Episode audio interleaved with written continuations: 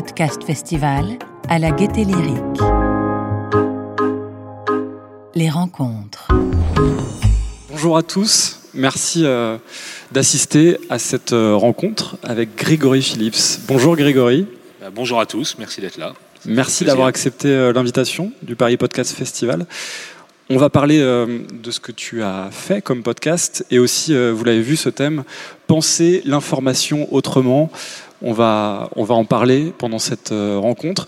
Et puis, l'idée de cette rencontre, c'est aussi que vous puissiez poser vos questions donc on va laisser, euh, on va laisser pas mal de temps pour les questions. Et d'ailleurs, si euh, à un moment vous souhaitez aussi euh, réagir, si vous avez une question qui vous vient, n'hésitez pas à lever la main. Il y a des bénévoles du festival qui vont avoir des, des micros sur les côtés et qui vont pouvoir aussi prendre vos questions. J'en profite pour le dire maintenant. si vous avez une question, parlez bien dans le micro. La conférence, cette rencontre est enregistrée et donc c'est pour ça que c'est important. Euh, on peut commencer avec une, présentation. Euh, Grégory, euh, tu as fait ta carrière à Radio France essentiellement. D'abord, là tu reviens de 4 ans de correspondance aux États-Unis pour toutes les antennes de Radio France, puisque la correspondance, en tout cas permanente, c'est pour toutes les antennes de Radio France. Avant ça, tu as participé à la création du Move, quand c'était encore le Move. Euh, il y a longtemps, euh, en 97, et ça s'appelait Le Move, et c'était euh, à la création un format qui ressemblait un petit peu à Nova. Enfin, puis après, je sais que le format a évolué, ça a été une radio rock, une radio hip-hop, enfin voilà. Mais à l'époque, ça ressemblait un peu à, Radio Nova avec une, pardon, je sais pas du tout le sujet, mais avec une génération. je me souviens, il y avait Rebecca Manzoni, Hervé Gardet, Omar Waman. Enfin, on avait tous 25 ans et on créait cette radio. C'est des des beaux souvenirs. Et puis, tu es passé par euh, la correspondance à Jérusalem avant de partir à Washington et tu viens de revenir il y a quelques mois et tu es désormais euh, directeur adjoint de la rédaction de France Culture en charge du développement numérique. En charge des podcasts, en gros. Du coup. euh, eh bien, on va tout de suite parler de 11 septembre, l'enquête ton dernier podcast pour France Inter cette fois. Euh, est-ce que tu peux d'abord nous raconter la jeunesse de ce projet? Comment est né ce projet de podcast? Alors, euh, d'abord, pourquoi pour France Inter? Parce que quand on est correspondant euh, de Radio France à l'étranger, on l'est effectivement pour toutes les chaînes, de, de FIP à France Info, à France Culture, à France Bleu, etc. mais effectivement, pour porter un podcast, la, la stratégie à Radio France, c'est de dire qu'il faut qu'une chaîne s'en empare, euh, l'incarne et le porte, ne serait-ce qu'en termes de communication, de publicité euh, et d'exposition sur l'antenne. Donc le choix a été fait France Inter. comment comment c'est né?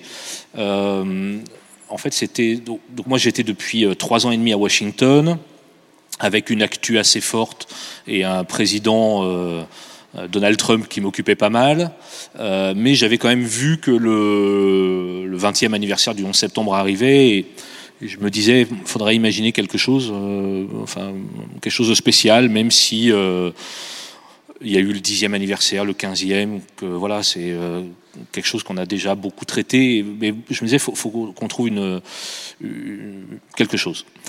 pour tout vous raconter, j'en discute dans mon jardin avec Antoine Boyer de l'AFP, qui fait aussi un, podcast que vous connaissez peut-être.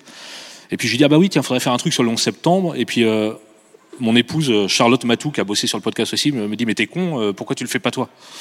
Donc, euh, donc elle m'a convaincu, même si je trouvais ça un peu flippant parce que c'était la fin des années Trump, il y a eu l'invasion du Capitole, il y a eu l'arrivée de Biden et j'avais déjà une charge de boulot assez forte. On est en janvier, on décide de le faire quand même. J'appelle France Inter, je leur propose. Et ils disent banco assez rapidement. L'argument premier était de dire j'avais adoré 13 novembre l'enquête de Sarah Guibaudot et j'avais imaginé qu'on pouvait faire un produit un peu similaire qui s'appellerait 11 septembre l'enquête euh, en, en, reprenant même les, les, codes que Sarah avait créés, à savoir euh, le générique, le style de narration. Et en plus, ça permettait de créer un début de collection. Et je pense que c'est ce qu'a plu à Inter quand je leur ai proposé l'idée, c'est de dire voilà. Euh, ça fera deux, chapitres, euh, ou en tout cas euh, deux, éléments d'une collection. Donc ils ont dit Banco, on est en janvier, invasion du Capitole le 6, euh, gros bordel, arrivée de Biden au pouvoir arrivé à la maison d'un bébé le 17 février. Enfin bref, c'est pas le sujet, mais c'était une période un peu chargée. Mais on, lance le truc. Et ce que j'avais dit à Inter, c'est on y va. L'idée, c'est quand même de recueillir des témoins un peu euh, high level. et pour ça, il faut que j'ai un ou une news producer, qui est un métier qui existe vraiment aux États-Unis et un peu moins en France, qui est quelqu'un qui qui va aller à la recherche des témoins, mais c'est bien au-delà d'aller chercher un numéro de téléphone. C'est imaginer pourquoi il faut ces 30 personnes-là, comment ça peut éventuellement construire des épisodes, euh, les trouver, les localiser. Aux États-Unis, en l'occurrence, les convaincre, parce que quand vous dites Radio France, ils ne savent pas exactement ce que c'est. Euh, donc quand vous, quand vous contactez euh, l'ancien chef de cab de George Bush, il faut bien lui expliquer que c'est un projet un peu ambitieux et que c'est pas juste euh, une interview à la volée qu'on diffusera dans un journal autour du 11 septembre, mais que c'est dans le cadre d'un projet un peu global. pareil avec l'ancien enquêteur du FBI, Ali Soufan, je crois qu'il y a eu trois ou quatre entretiens avec ses équipes pour lui expliquer quel était le projet, qui y aurait d'autres, etc. Enfin bref. Donc ça, c'est vraiment un travail de news producing.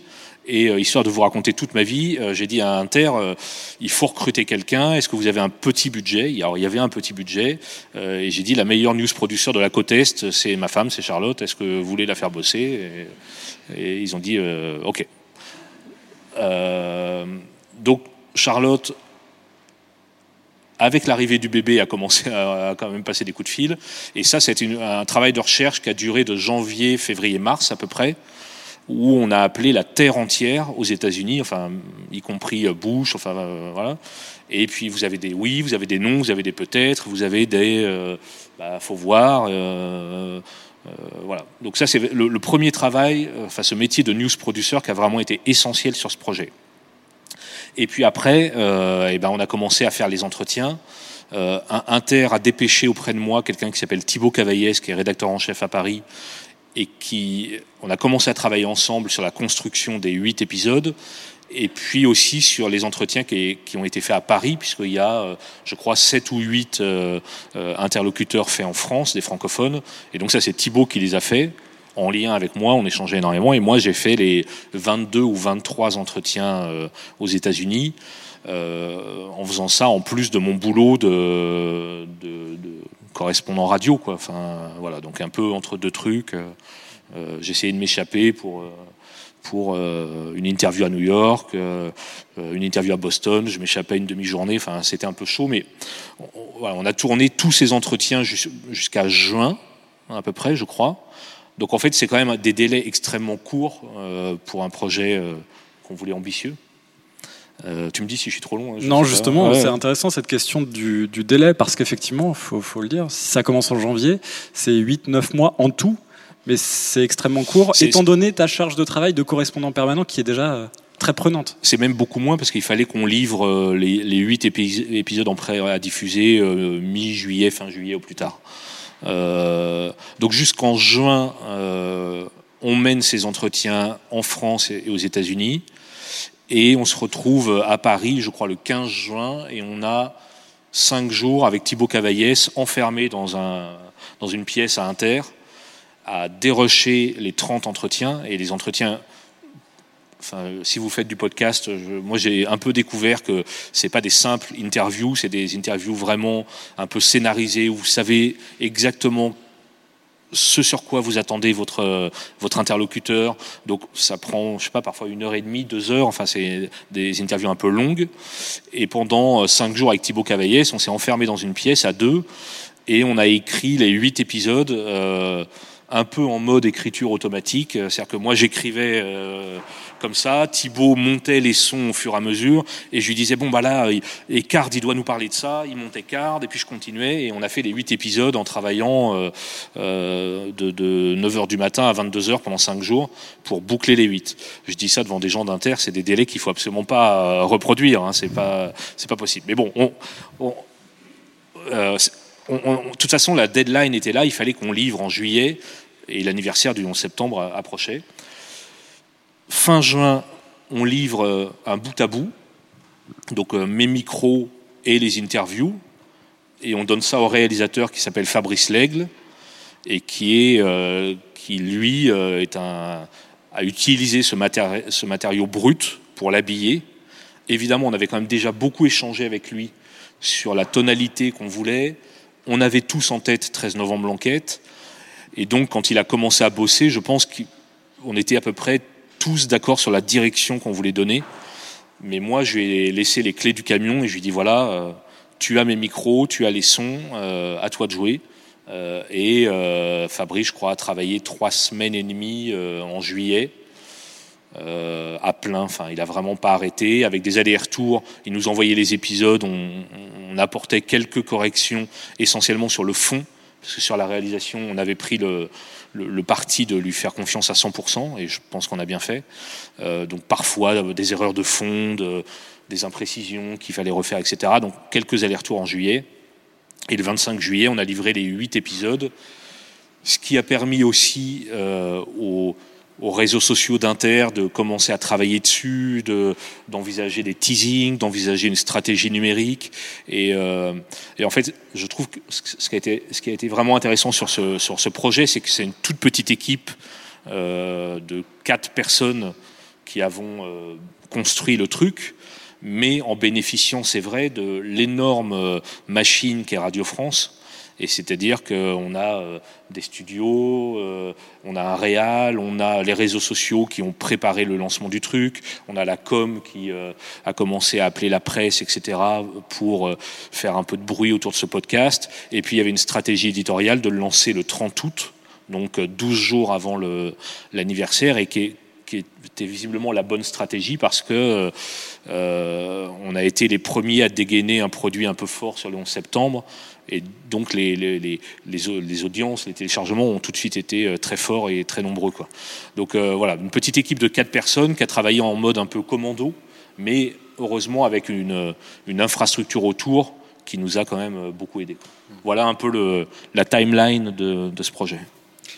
Tu as donné l'exemple des entretiens tu as trouvé très différent de ce que tu fais pour le hard news, ton, métier de correspondant.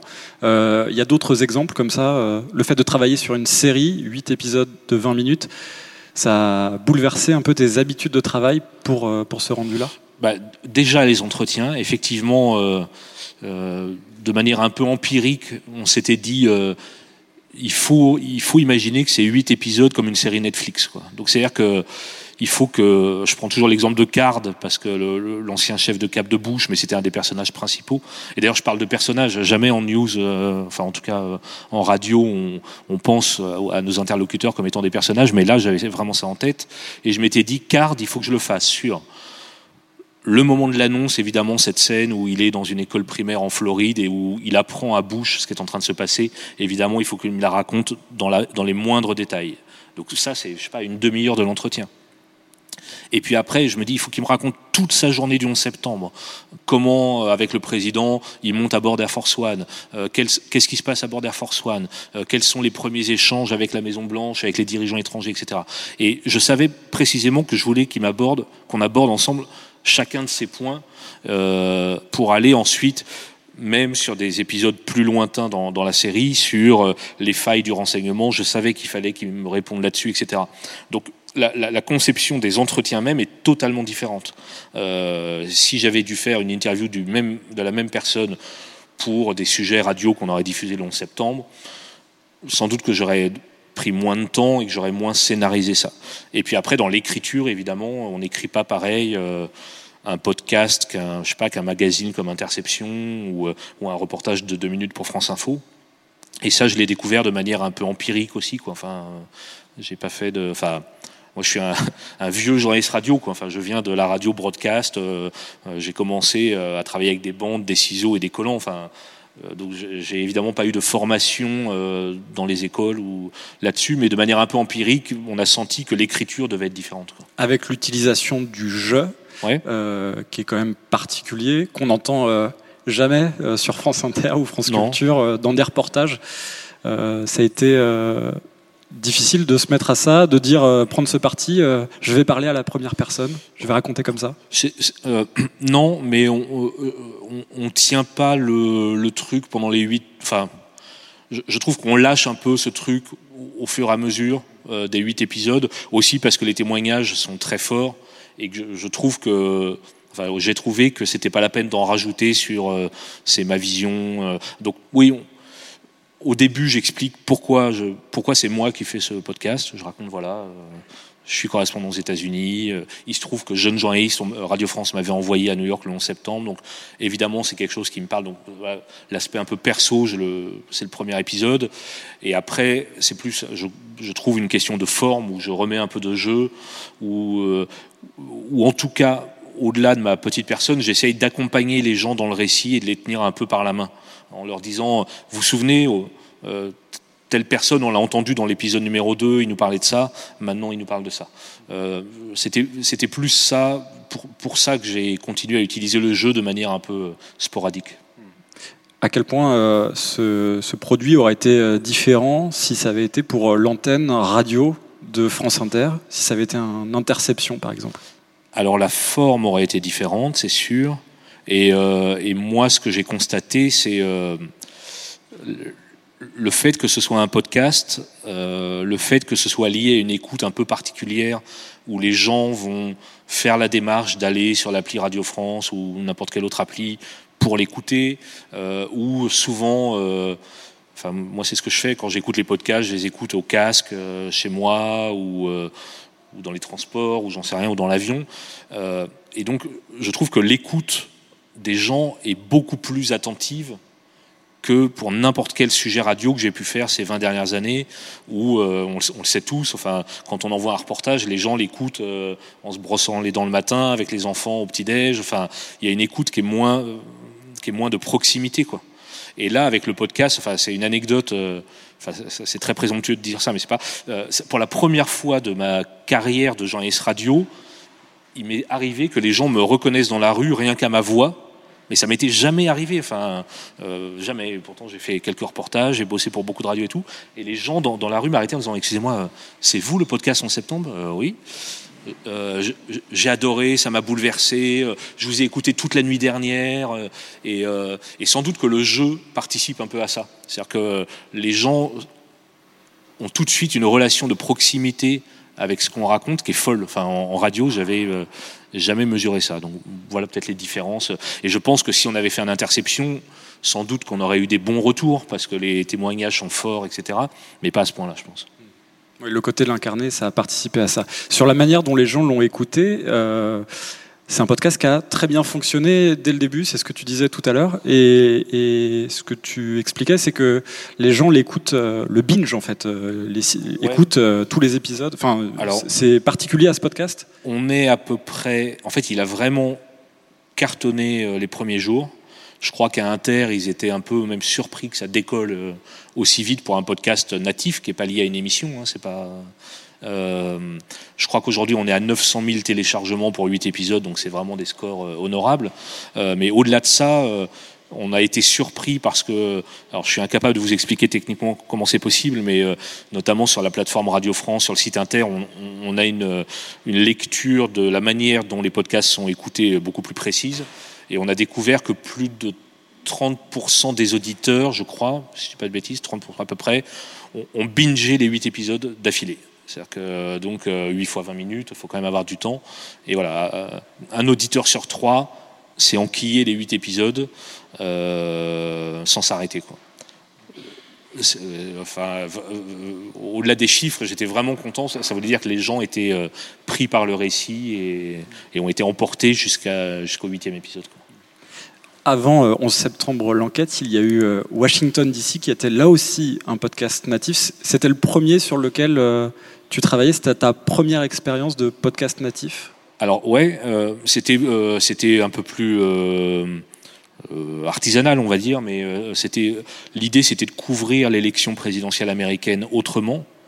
Et donc pendant un an et demi, avec mes collègues des radios publiques francophones, on a créé ce rendez-vous où on se retrouvait ensemble tous les 15 jours d'abord, puis toutes les semaines, pour commenter l'actualité américaine, commenter la présidentielle, raconter nos reportages, échanger, raconter nos coulisses de reportages, etc.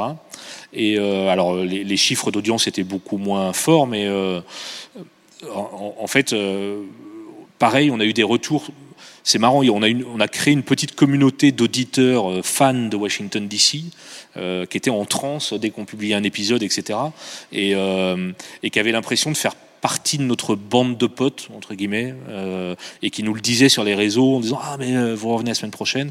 Et, cette idée de la bande de potes était née d'un podcast américain qui s'appelle NPR Politics et que moi j'écoutais et je trouvais qu'ils avaient vraiment une capacité à, raconter l'actualité avec euh, en dégrafant un peu la chemise. Et les Américains sont hyper forts, je trouve, sur la convivialité. Et donc on avait ça en tête. Quand on l'a créé, c'était un peu artificiel. Euh, les 5-10 premiers épisodes, à l'époque, on trouvait qu'on avait un peu de mal à, aller là-dessus, sur euh, la bande de potes euh, qui parlent de leur boulot et de l'actu américaine. Et au fur et à mesure, on s'est détendu. Et, je crois qu'à la fin, dans les derniers épisodes, parce qu'on a continué jusqu'à l'investiture de Biden, ouais, on a vraiment pris énormément de plaisir parce que c'était ça. Toutes les semaines, on se retrouvait tous les cinq avec notre petit roadcaster, n'importe où dans Washington ou aux États-Unis en fonction de nos déplacements. On branchait les cinq micros et on y allait. Euh, et, je crois que euh, la, bonne humeur et le plaisir qu'on a pris à faire ça, c'est entendu. ça rejoint euh, le thème de cette rencontre, penser l'information autrement, parce que ce format bande de potes, c'est quelque chose qui est plus difficile à entendre sur la bande FM. C'est moins la culture, en tout cas, de, de Radio France, de France Inter, France Culture. donc c'est une manière très différente d'aborder l'actualité? C'est une manière différente parce que vous racontez un peu autre chose quand même. Vous racontez euh, là à la première personne, donc vous donnez un peu plus vos, impressions. Euh, vous racontez des coulisses de reportage où euh, jamais sur Inter, Info, Culture, j'allais raconter je sais pas que pour rentrer dans un meeting de Trump, j'avais galéré, que j'avais passé trois heures dans le froid à essayer de passer par les coulisses. Voilà, ça n'avait pas d'intérêt pour une antenne traditionnelle entre guillemets. Et puis, euh, je pense que sur un produit comme celui-là, qui a été défendu par France Info, euh, ça, permet quand même d'aller chercher des publics un peu nouveaux. Euh, si je prends l'exemple de France Info, c'est quand même une radio qui est écoutée majoritairement par un public plutôt masculin, plutôt plus de 50 ans, etc. Voilà, c'est l'auditoire de France Info. Et avec un podcast comme celui-là, je l'ai vu notamment sur les réseaux sociaux, euh, on allait chercher des lycéens, des étudiants euh, qui nous disaient euh, j'ai jamais vécu une élection américaine comme ça parce que j'ai l'impression d'être avec vous, d'être embarqué, d'aller avec vous dans l'Iowa pour une primaire, d'être avec vous à San Francisco. Donc je pense que si on, si on dit qu'on essaie de, penser l'information autrement, c'est ça, c'est raconter un peu autre chose, avec un ton un peu différent, et si possible vers un public un peu différent des grands médias euh, traditionnels euh, qu'on représente. On peut commencer à prendre euh, des questions. alors, est-ce que vous avez des questions? Oui, il y a une question devant, je ne sais pas si le micro... Oui, le micro arrive.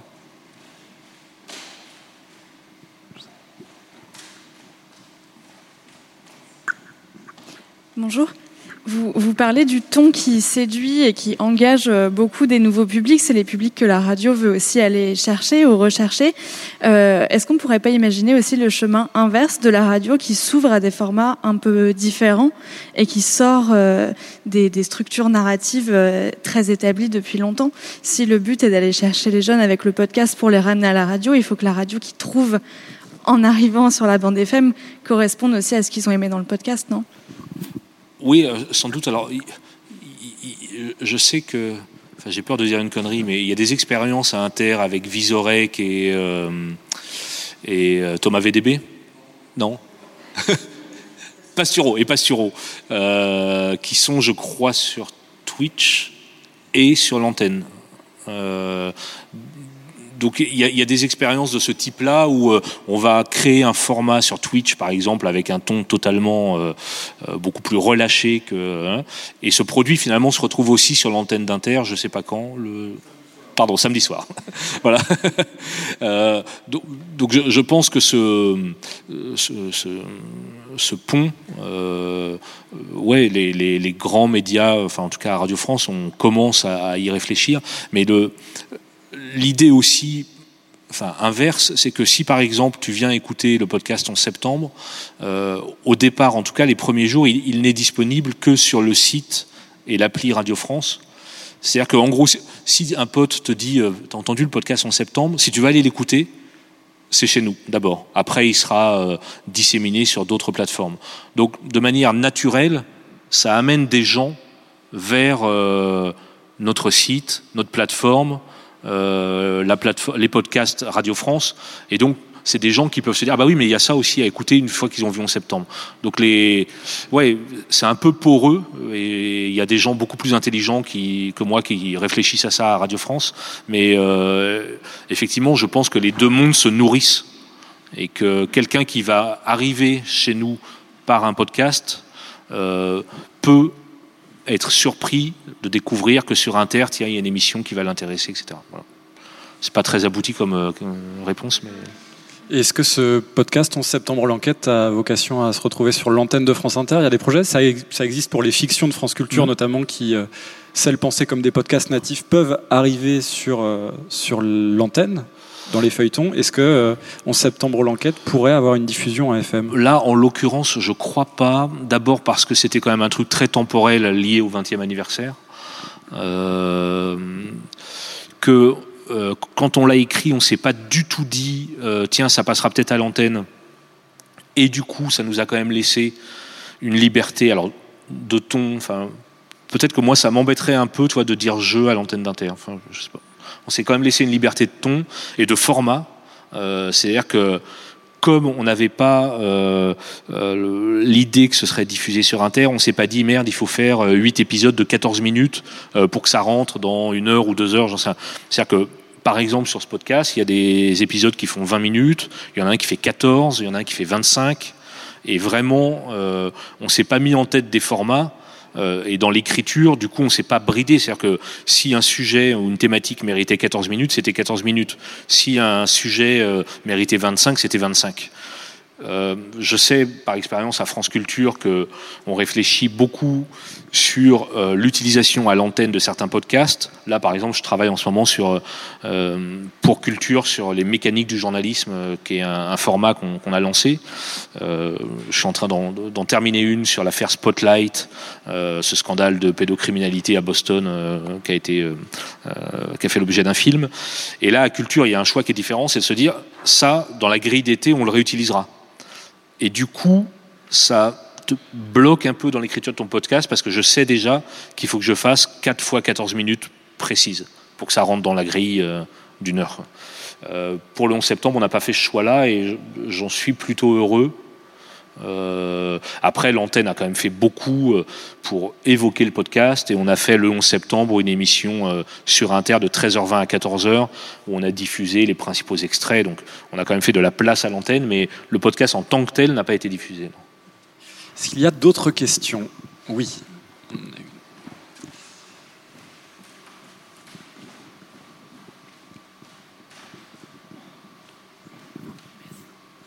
Euh, bah, merci beaucoup pour cet entretien. Euh, ma question, ça portait plutôt sur le fond du podcast. Comment est-ce que vous avez dû faire des choix dans le récit euh, Parce que justement, les, là, enfin, le, les 20 ans, on a beaucoup entendu de choses. Bah, vous avez été les premiers en France, mais on a eu les 10 ans, les 15 ans avant. Comment est-ce que vous avez fait ces choix Moi, j'en pense, enfin, je pense à un extrait du podcast qui m'a beaucoup marqué, la fin où vous racontez en fait les conséquences de l'effondrement des tours, euh, où une femme raconte comment son père euh, est mort d'un cancer à cause de justement, euh, il a cherché dans les blés, etc. Comment est-ce que vous avez fait ces choix-là dans le récit? Parce que j'ai l'impression qu'il y a tellement à raconter sur cette histoire, euh, voilà. Alors c'est une très bonne question parce qu'on se l'est vraiment posé comme ça. Euh, enfin d'abord on s'est interrogé est-ce que ça vaut le coup de faire un truc pour le 20e anniversaire Puisqu'on a déjà fait le 15e, le 10e. La réponse est, oui. la réponse a été oui euh, pour euh, en gros trois raisons. Euh, J'ai une fille de 13 ans elle sait ce que c'est le 11 septembre, elle voit à peu près l'image des deux avions dans les tours. Voilà, c'est à peu près tout ce qu'elle sait. Elle sait qu'il y a des avions qui sont écrasés euh, dans les tours à New York. Pas forcément pour un public de 13 ans, mais même pour des gens un peu plus âgés, 17, 18, 20 ans. Euh, enfin, on a considéré que c'était pas inutile de re-raconter l'histoire vraiment dans le détail de tout ce qui s'est passé. Première raison. Deuxième raison, euh, euh, on n'a pas fait d'épisode sur la situation actuelle en Afghanistan, mais je trouve que il se trouve que ce podcast résonnait quand même de manière absolument incroyable avec ce qu'on voyait en Afghanistan, la chute de Kaboul, etc. Donc en fait, même 20 ans après, ça nous, résonne encore et ça nous parle encore. Et aussi, ça résonnait euh, de manière plus lointaine, mais avec ce qu'on a traversé à Paris, euh, le procès des attentats de novembre. Et en fait, le 11 septembre marque quand même le début, euh, l'entrée dans cette ère où on a été confronté au terrorisme. Donc ces trois raisons mises bout à bout m'ont fait croire que c'était encore intéressant de s'intéresser à ça. Et après, comment on a dessiné les thématiques et les huit épisodes Enfin, tu as raison, on aurait pu on aurait pu faire 50 euh, épisodes parce que tu aurais pu raconter les guerres qui ont suivi, euh, euh, les changements géopolitiques, le, poids de l'Amérique dans le monde d'après, enfin, la manière dont ça a impacté nos vies, la sécurité dans les aéroports, j'en sais rien. Enfin, les thématiques, enfin, sont multiples, quoi. Donc, il a vraiment fallu qu'on resserre la focale et c'est là où, avec Thibaut Cavaillès notamment euh, et Charlotte, on a dit bon, ok, on, resserrons la focale au, maximum. Et donc, on, s'est dit d'abord, on va juste dans les deux premiers épisodes re-raconter ce qui s'est passé. Et effectivement, avec des témoignages assez forts, euh, euh, je pense que ça, tient encore. Et puis après, on a dessiné des thématiques. la, traque de Ben Laden, les failles du renseignement, le procès impossible. Il se trouve que j'étais allé à Guantanamo pendant mon, mandat de correspondant, donc c'était un angle qui vraiment m'intéressait. Et puis le dernier, euh, les morts d'après, qui était quelque chose d'un peu neuf qu'on n'avait jamais trop entendu jusqu'ici. Et voilà, il a fallu trouver huit thématiques et, évidemment, enfin, plus tu resserres la focale, plus tu t'empêches de traiter d'autres thématiques. Mais si on avait essayé de tout raconter, on se serait planté, je pense. Enfin, voilà, il fallait. Et, en plus, euh, l'idée, en allant chercher tous ces témoins, c'était aussi de donner de la place à l'humain. Et, euh, c'est vrai que tu as l'impression que les, les images des avions dans les tours, enfin, on les a vus, on les a revus, enfin, elles passent en boucle à chaque anniversaire, etc. Mais quand tu entends des gens te, te le raconter, enfin, en longueur, parce qu'on les témoignages, on, on les a laissés respirer, et te raconter vraiment ce qu'ils ont vécu, euh, je trouve que c'est intéressant. Et un dernier point, pardon, je trouve que face à cet événement qui a été tellement vu à la télévision, ces images sont tellement connues, je trouve que paradoxalement le son est plus fort. Euh, enfin, moi j'étais sidéré en réécoutant les témoignages de la force juste de la voix des gens qui racontent quoi. Et d'ailleurs la réalisation de Fabrice Lègle, il en fait pas des caisses derrière. Enfin, je crois. Enfin, il fait une réalisation assez sobre parce qu'en en fait, le, la, voix, le témoignage sonore, enfin ça c'est la magie de la radio, mais euh, il y a plein de gens qui m'ont écrit pour me dire mais c'est dingue, c'est c'est l'élément le plus vu peut-être euh, à la télévision, sur les réseaux sociaux et tout ça, mais en fait le plus fort c'est le, le son. Et le son a une force que, qui est inégalable, même si tu le compares à des images aussi spectaculaires ça a donné des envies de d'aller plus loin encore et de peut-être repenser à, une suite ou, euh, ou euh, continuer sur ce, projet de 11 septembre l'enquête, le, pousser encore plus loin? En fait, il faudrait trouver un, autre sujet aussi concernant que 13 euh, novembre ou 11 septembre et, et c'est pas facile. pour l'instant, j'ai pas la bonne idée. pourquoi pas L'idée de faire collection est assez intéressante, je trouve, parce que euh, c'est un peu la même forme.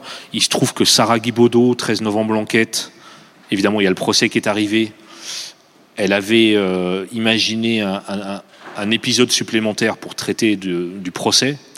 Et en fait, le, les deux podcasts se sont nourris l'un l'autre. C'est-à-dire que comme 11 septembre euh, a bien marché sur les plateformes de distribution, et eh ben, ça a redonné vie à 13 novembre l'enquête et à son dernier épisode, mais même globalement à toute la collection. Donc cet effet de collection est vraiment intéressant. Euh, oui, si, on trouve une, euh, une troisième bonne idée, euh, je, pense qu'on la ferait. Mais il faut, trouver un sujet aussi impactant et aussi concernant que ces deux-là, et c'est pas c'est pas évident. Vois, par exemple, on réfléchissait avec Thibaut Cavaillès, on disait, est-ce que est-ce que, par exemple, Rwanda l'enquête, ce serait intéressant? Alors oui, ce serait fascinant de, d'enquêter sur euh, le génocide au Rwanda, le rôle de la France, etc. Mais je trouve que ça rentrerait pas dans cette collection-là. Enfin, ce serait différent. Est-ce qu'il y a une autre question? Oui, au premier rang, juste ici.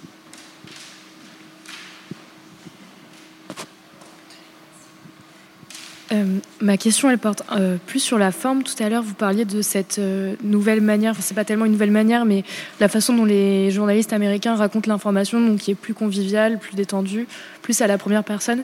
Je me demandais si ça, ça pouvait pas être considéré comme, par exemple, un nouveau moyen de, enfin, une nouvelle solution, par exemple, à la, crise de, confiance des Français envers les médias qu'on traverse actuellement.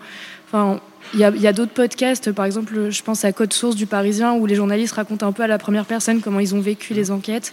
Est-ce que ce, cette tonalité, cette dynamique, elle a vocation, par exemple, à Radio France à, à se perpétuer dans, dans, cette, euh, dans cette vision de, la, de crise des médias? Voilà. Euh, je pense que, enfin, ce que j'ai noté en tout cas grâce au podcast, c'est, euh, enfin, que les gens ont eu un contact direct avec moi. Euh, des réactions, des questions, euh, des commentaires. Euh, parce que je sais pas, on, leur parle à la première personne, donc ils pensent que, enfin, ils considèrent qu'ils peuvent m'écrire euh, en DM sur mes Twitter, enfin je sais pas quoi, sur mes réseaux. Et donc il y a un lien entre le journaliste et l'auditeur qui est beaucoup plus direct. Euh, peut-être plus direct que quand tu travailles dans une rédaction où euh, on va écrire à la médiatrice de Radio France si on n'est pas content d'un sujet, etc. Là, euh, directement, les aussi parce que évidemment, cet univers se fait beaucoup avec les réseaux sociaux, etc. Mais donc il y a un, un contact, un contact direct. Donc ça, c'est plutôt positif. Et après, moi, je pense que pour renouer euh, un peu la, confiance, même si la radio reste quand même un média euh, dans lequel euh, les Français ont plutôt confiance. Enfin, on a quand même plutôt encore heureusement une bonne image.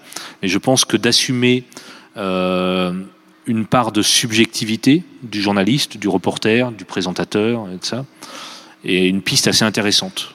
De dire bah oui, on a une part de subjectivité, alors qui est très assumée dans les podcasts dans cette écriture-là. Mais euh, je pense qu'on peut peut-être euh, euh, aller un tout petit peu plus vers ça ou reconnaître un peu plus ça. Que effectivement, quand on choisit, euh, euh, on se demandait comment est-ce qu'on a choisi les huit angles. Il y a évidemment une subjectivité euh, et on peut. Euh, enfin bon, c'est un peu dépensif de dire ça, mais moi j'ai toujours prôné un journalisme honnête, mais pas objectif. Hein, selon les angles, selon les gens que vous allez interviewer, selon même le sujet que vous choisissez de mettre en ouverture du journal de 19 h ou le lendemain matin, c'est un choix subjectif. Voilà. Après, il faut le faire avec honnêteté. Mais je, pense qu'assumer cette subjectivité, c'est voilà, c'est, être un peu plus cash quoi avec les, avec les gens. À peu près. On peut prendre une autre question. Est-ce que vous en avez Il n'y a pas de main qui se lève. Moi, j'en avais une. Euh, je me demandais euh, très simplement, est-ce que tu étais déjà auditeur de podcast avant de faire Washington DC Est-ce que tu avais des, choses en tête euh, avant d'en de, faire toi-même? Alors, oui. Alors, donc j'avais écouté Sarah Guibaudot. En fait, moi, je suis devenu vraiment auditeur de podcast il y a cinq ans en arrivant aux États-Unis. D'abord parce que les podcasts français, je les écoutais en décalé enfin pour des raisons de décalage horaire, c'était plus simple. Donc euh, euh, j'étais, enfin je suis très client de Code Source du Parisien. Il se trouve que je connais bien Jules Lavie et, moi c'était mon habitude d'écoute euh, le soir après ma journée de boulot d'écouter Code Source. Euh, donc les podcasts français par, par souci pratique de, de, décalage horaire.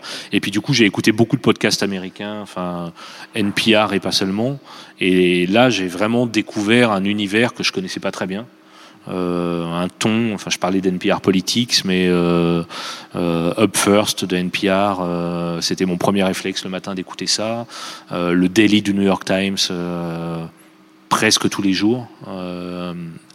et puis des choses moins liées aux news, mais je me suis passionné pour un podcast sur Dolly Parton, Dolly Parton America. Enfin, ils ont vraiment un sens du récit qui est, qui est très fort, un sens de la convivialité où vraiment ils vous embarquent et, nous, euh, médias français, on, on, peine encore un peu. Enfin, si je prends l'exemple du Daily, par exemple, du New York Times, qui est vraiment la référence pour beaucoup de monde, je trouve qu'en France, tout le monde a plus ou moins essayé de le faire et euh, n'y est pas totalement parvenu euh, parce que aussi ils ont des moyens absolument hallucinants. Le délit, je crois que c'est 80 personnes qui travaillent là-dessus pour euh, le balancer tous les matins.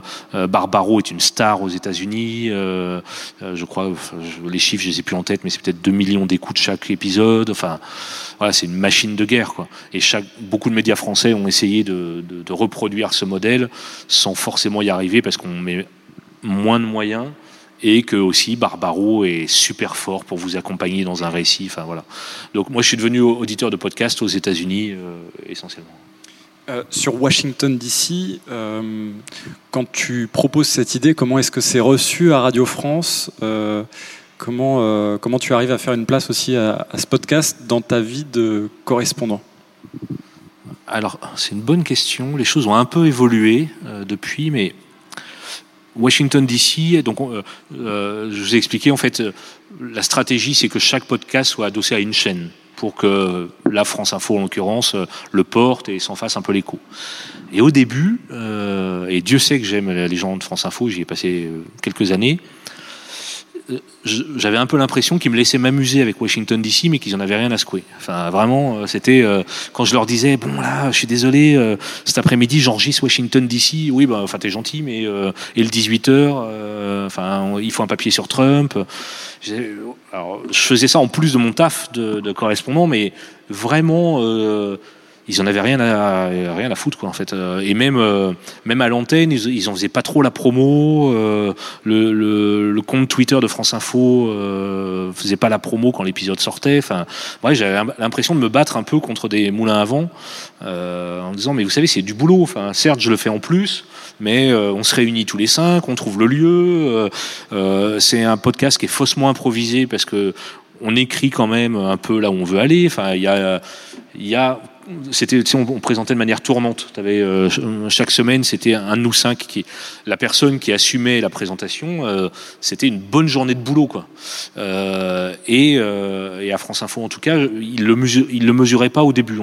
Et puis, au fur et à mesure, ils ont, je pense, vu l'intérêt du produit et ils ont commencé à ils ont commencé à en parler dans la newsletter hebdomadaire de France Info. J'étais content. Genre au 15e épisode, quoi. J'ai dit, non, mais les gars, euh, ça fait 15 euh, semaines qu'on produit un truc. Euh, si même en interne, vous n'en parlez pas, ça, ça va pas, quoi.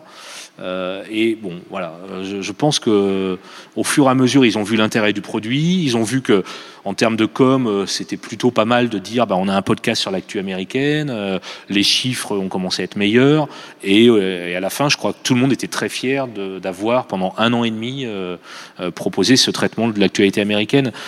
Et puis je pense que plus globalement, euh, euh, enfin, on a vu le boom du podcast et que évidemment euh, tout le monde à Radio France, même des gens un peu éloignés de cet univers, qui, qui pensent euh, plus broadcast, etc., euh, ont bien compris qu'il y avait quand même des enjeux importants. Quoi. Donc, Donc les mentalités ont changé aussi.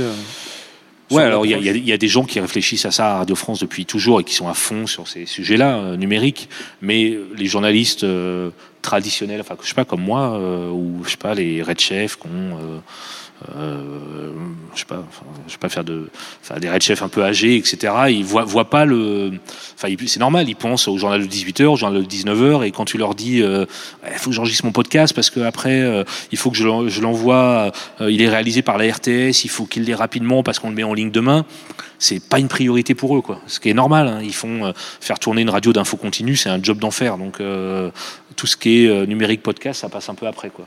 Donc moi, à mon petit niveau, j'essayais entre deux directs de continuer à bosser là-dessus et de pas lâcher, de pas lâcher l'affaire. Quoi.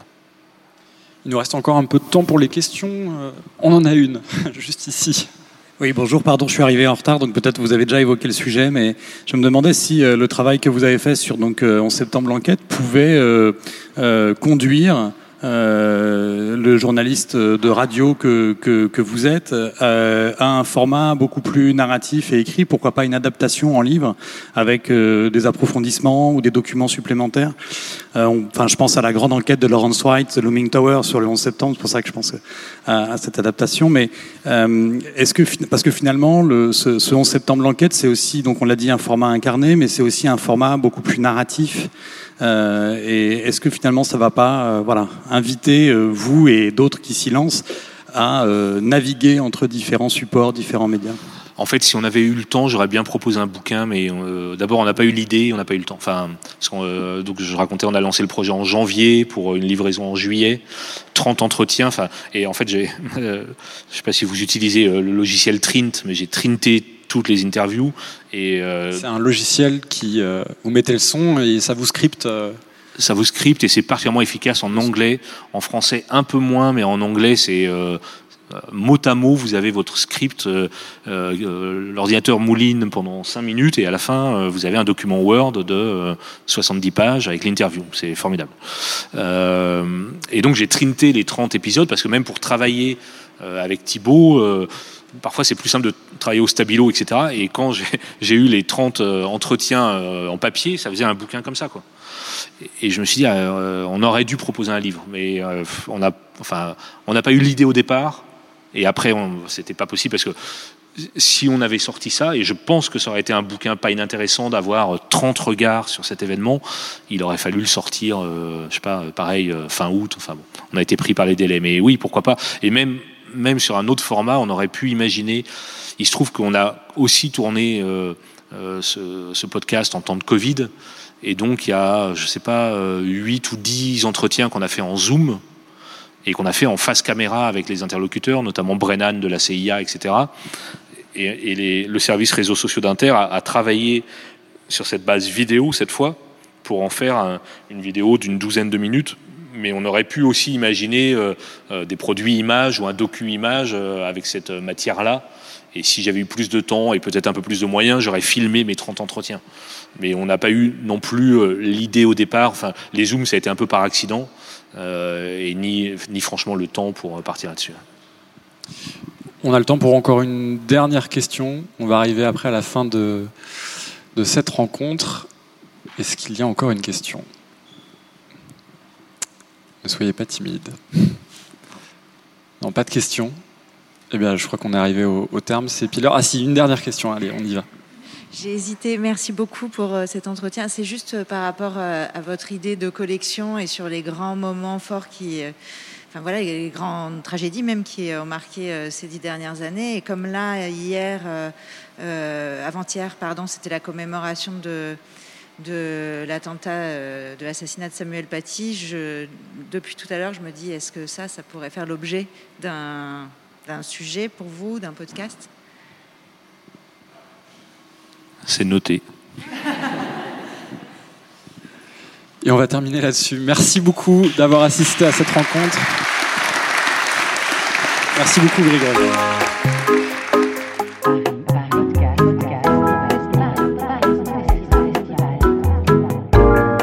Podcast Festival à la Gaieté Lyrique.